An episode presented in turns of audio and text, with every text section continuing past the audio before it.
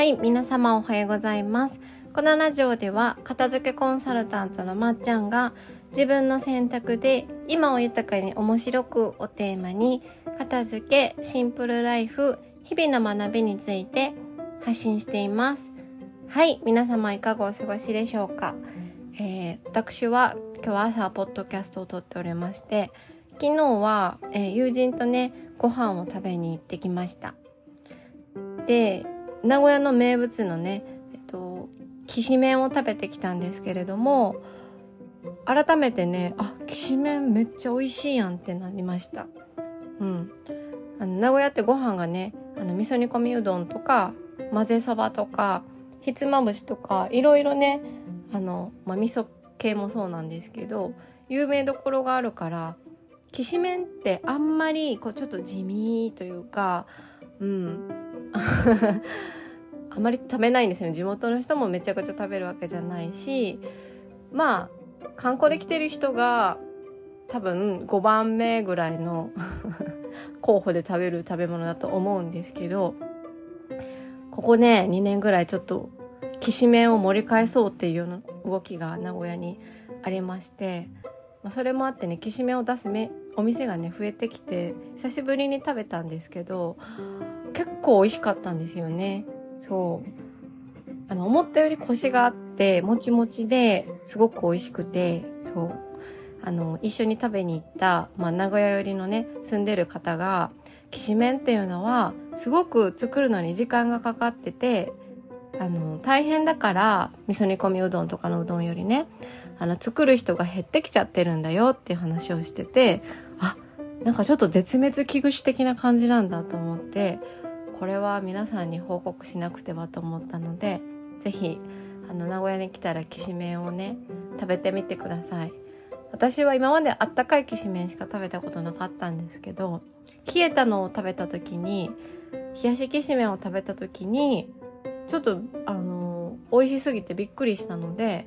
そう、もしかしたら冷やした方が美味しいんかなって思いました。はい、というわけで今日も食べ物の話から始まりましたけれどもそう、頭の 50% ね、唐揚げだったりきしめんだったり食べ物なんですね、私。はい、幸せ者です。で、今日のテーマなんですけど、今日は部屋は自分の自己表現の場っていうお話をしようと思います。片付けられない人とか、片付けがあまり好きではない人とか、自分の部屋が好きじゃない人って大きく私2パターンあると思っていて、一つが、片付けのその原理原則を知らないからなかなか片付けられない人、物との向き合い方とか手放し方とか収納の基本とかね、そういったことがわからない人と、もう一つが自分の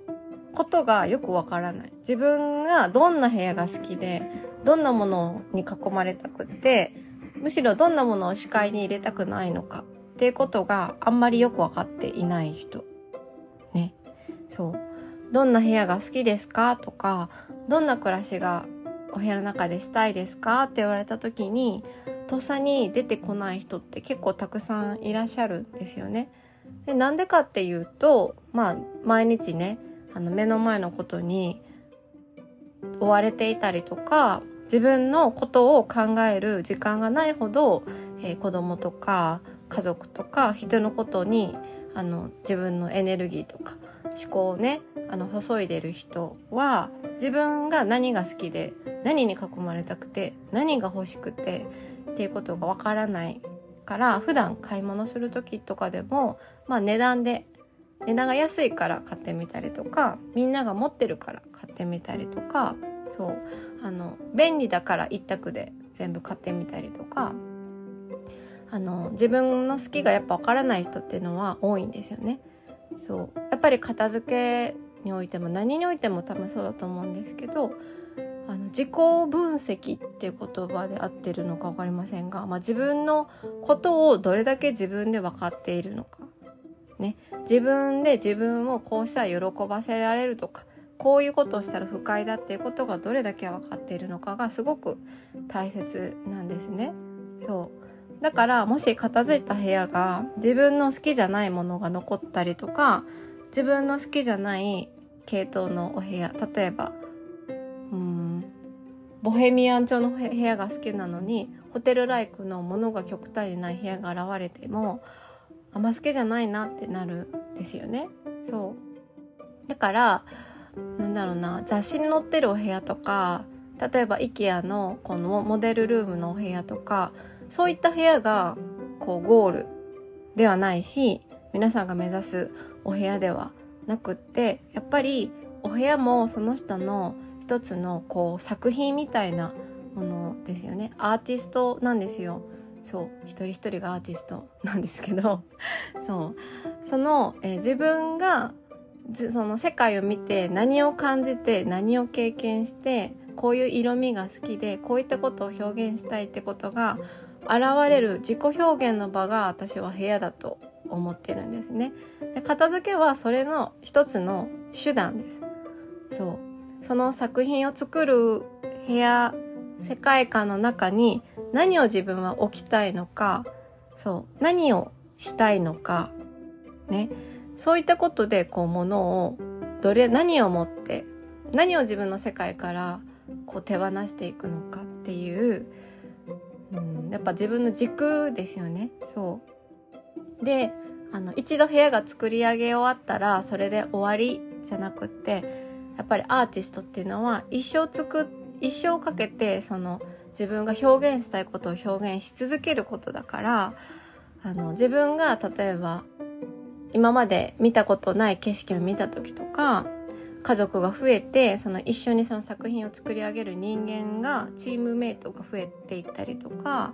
そうしたお部屋で表現したいこととかが変わっていくと、やっぱ部屋にあるものもそうですし、部屋で表現したいこともね、変わってくんですよね。そうで、それの過程がすごく楽しいんですよ。そう、作り上げて終わり完成じゃなくって、どんどんどんどん自分がこうしたい、今度はここにこういう空間を作りたい、こういうものを置きたい、こういうことをしたいって、どんどんどんどん毎年毎年毎年自分が経験すればするほど、人として成長すればするほど変わっていくんですよね。で、その過程が私はすごく楽しい。だから片付けっていうのは楽しいんだよっていつも言ってます。はい。片付けっていうのはそういう自分の世界を作るためのあくまで手段であって、そう、はい終わりっていうものじゃないんですよね。ずっと楽しみ続けることだと思ってます。はい。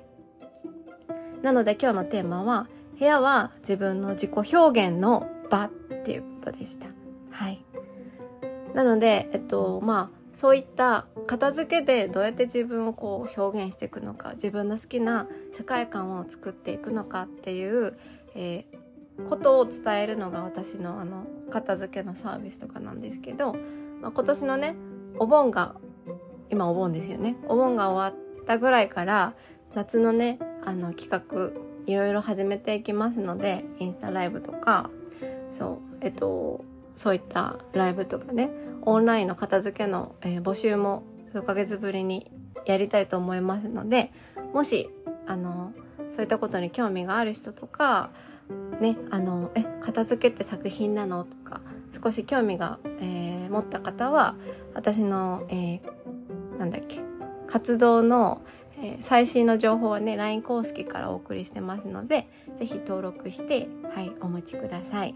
というわけで今日のテーマはそんな感じでした。はい。だから私はずーっと楽しいです。片付けね。ずーっと楽しいし、この先も多分自分が成長すればするほど、いろんな人に出会えば出会うほど、好きなものがこう変わっていったり成長したりするほど、私の部屋は成長していくんだなって思うので、楽しみでしょうがないです。はい。ではまた次回のポッドキャストでお会いしましょう。